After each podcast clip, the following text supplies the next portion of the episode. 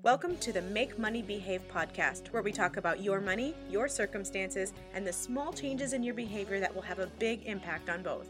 My name is Maria Casillas, and I am honored to be your host. Hi, everyone, and welcome back to the Make Money Behave podcast. Listen, if you're anything like me, you actually just fast forwarded through that entire intro. I try to keep it short for you, so you only have to push the 15 second forward button one time. Uh, but I know that when I listen to podcasts that I listen to on a regular basis, I usually fast forward through that intro.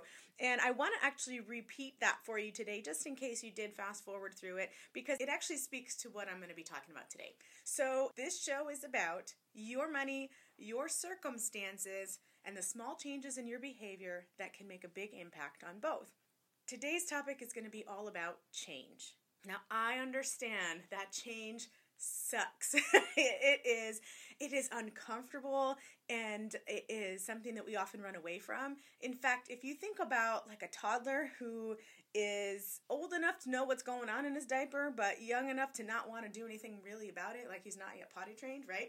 Um, you know, he's running around with a poopy diaper, and you decide that you need to change that for the sake of your nose and everyone else's around you.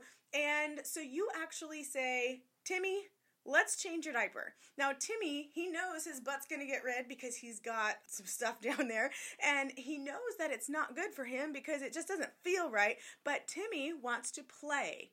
Timmy wants to not be interrupted from what he's currently engaged in. So he will likely run away from you, right? And like, no, I don't want to do this. I want to play. I want to have fun. Even though that poopy diaper is uncomfortable, he would rather stay in that than to be interrupted. Now, I know that sounds like kind of a gross example, but it's so true as to what we do sometimes as well. Even if we are in crappy circumstances, literally, we get to that point where we'd rather stay there than to have to deal with the interruption that change is going to bring into our lives. Now, I've never told you this, although I know I've mentioned the name in my email address when asking you to communicate with me, but the name of my company is actually Cash In on Change.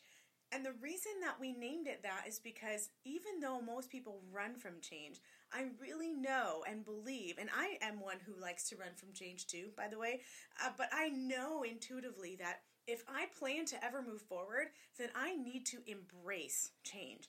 Not only accept that it's there, but embrace it.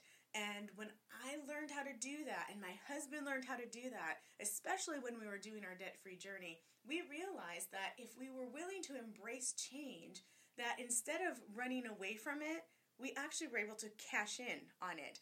So it was my husband who named that, and uh, even though I don't think he listens to this podcast, if he ever does, he'll know that I gave him a solid shout out there. anyway, uh, the main topic for today is going to be the Serenity Prayer if you've had an opportunity to listen to the pilot episode of this entire podcast, then you know that I actually studied substance abuse counseling, and that's where I started my career after grad school, and absolutely loved the clientele. The office politics and some of the bureaucratic stuff, I, I didn't like that so much. But the clientele, I absolutely loved. And I was able to relate very well to a lot of the things that they were going through. And I very much enjoyed watching their transformations as they learned to accept things that they couldn't change and embrace the things that they could. And if you have any experience with the recovery community, especially in the 12 step world, you'll know that the serenity prayer is something that almost serves as a mantra to the people who are going through the recovery process. And even though I am no longer in that actual arena, that prayer has remained near and dear to my heart, and I use it almost as a mantra in my own life. Now, I wish I was prepared enough to actually have in front of me what the entire prayer actually says. However, I'm not. so I apologize. I come at this again just with no notes in front of me and just shooting from the heart. But I do know that the serenity prayer is actually a little bit longer than the portion that I know they say as a mantra. And I'm only going to use the shortened version today. Uh, but if you're not familiar with this prayer, it is very simple. There's three components to it. It basically says, God, grant me the serenity to accept the things that I cannot change the courage to change the things that I can, and the wisdom to know the difference. So, what I hope to do today, without going on too many tangents, is to break that up and compare it to what I was talking about in the beginning with your money and your circumstances. So, bear with me as we go through this. That first part says, Grant me the serenity to accept the things that I cannot change. Serenity is just another word for peace, and the things that I cannot change oftentimes can be referred to as our circumstances. So allow me to be at peace with my circumstances. Now, here's where I fear it might go on a tangent, but I do want to throw this little bit in there. I talk about our circumstances as something we can have an impact on, and I really do believe that we can. I also believe that today's choices oftentimes become tomorrow's circumstances. So we do have some power over what happens to us. But there are things that just happen to us. I think there is such thing as being at the wrong place at the wrong time. Bad things happening to good people and things that are just quite frankly out of our control. So, that first line is asking that we be granted serenity or peace around those circumstances that we have zero control over. The second line says, the courage to change the things that we can. This very prayer recognizes the fact that it takes courage to change. It's not easy. We'd rather stay in that uncomfortable situation because we're comfortable in it. Know it sounds counterintuitive, but that poopy diaper, it's ours, right? Like we figured it out and yeah, it's uncomfortable, but we we at least know what to expect. So why would we want to change that right now? Why would we want to bring on something that is going to bring all of this unexpectation with it? So it takes courage to change the things that we can. And this last bit, this last bit is probably the most overlooked piece of this prayer. And yet the absolute most important part the wisdom to know the difference. The wisdom to know the difference between what? Well, it's between the things we can change and the things we can't change. As I mentioned before, yes, things happen to us that we have zero control over. But how often do we say that we have no control over something that we really do have control of? And I'm just as guilty of this than anybody else. For those of you who know me, know that I am not a thin person. And I was born with a different body type, and I would look really sick if I actually got down to a specific weight that I'm supposed to be at. So I could just say, these are my circumstances. I was dealt these genes. This is this is who I am. I have no control over that. Well, that's a bunch of hogwash because because if I was eating the right stuff all the time and I was exercising as often as I know I should for my body, not for a weight, but just to be healthy, then I would probably be a lot less fluffy than I am now. But it's so much easier just to say, well, this is the hand that I was dealt. Or what about the time that I, I will use the words, we found ourselves in $92,000 of debt, and then I told you that no, that's not true at all. We actually walked into that. We spent our way into $92,000 of debt. We found ways to create less than desirable circumstances for ourselves. As I mentioned in one of the beginning episodes, there were things that were beyond our control, but not everything was. And we needed to just continually pray for wisdom to recognize the difference and then act on that. I was talking to a friend the other day, and she was telling me that a relative of hers was used to living a very comfortable lifestyle.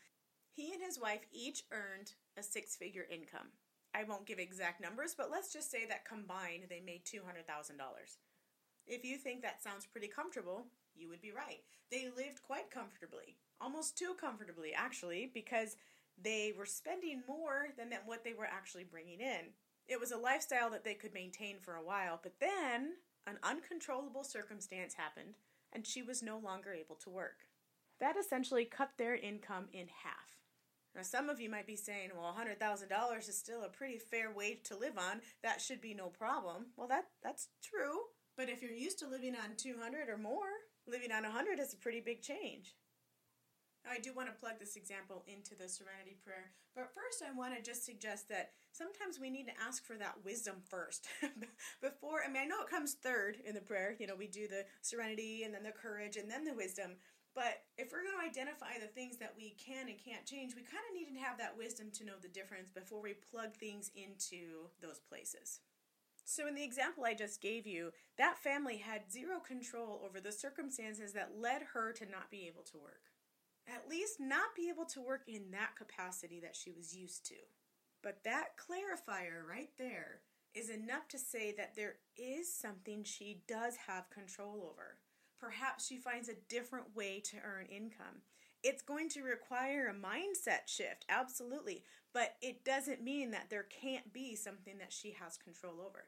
They also have control over how they live, what their lifestyle is going to be. They can still live very well on $100,000 if she doesn't get another job or another source of income, but they're going to have to adjust some of the things that they're doing.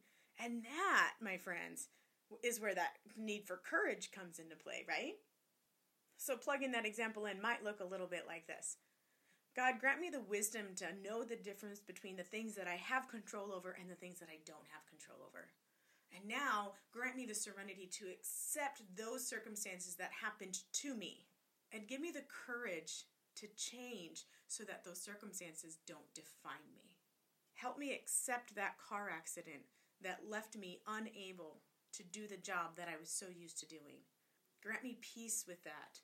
Help me to see that maybe that was my cue to slow down. But grant me courage to change the things that I can.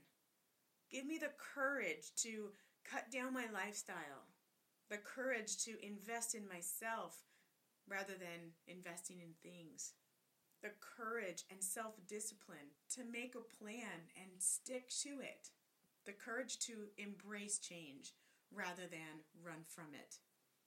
Whether you're struggling with addictions, relationship problems, money problems, weight problems, really any kind of problem, I encourage you to at least look at this prayer. And if the word prayer scares you, call it a mantra.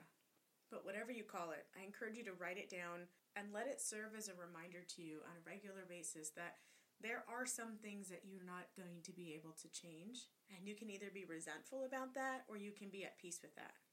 And there are some things that you are absolutely able to change. But it takes courage to do so. And the wisdom part, just remember that sometimes God gives us wisdom through other people. It's okay to seek counsel, whether that's from a friend, a pastor, a coach, an accountability partner, a spouse. It's okay to let somebody else help you work through whatever it is you're going through and help you identify the things that you can change versus the things that you have zero control over.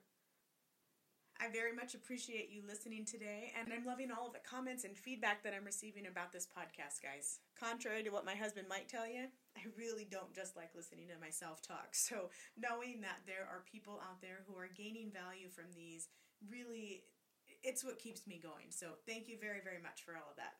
If you haven't yet left a star rating or review on iTunes or wherever you get your podcasts, I would love if you could do that. It's those ratings and reviews that help me to know whether or not you are resonating with the message that I'm bringing to you. I hope you go out and make today a beautiful day, guys. Thanks for listening.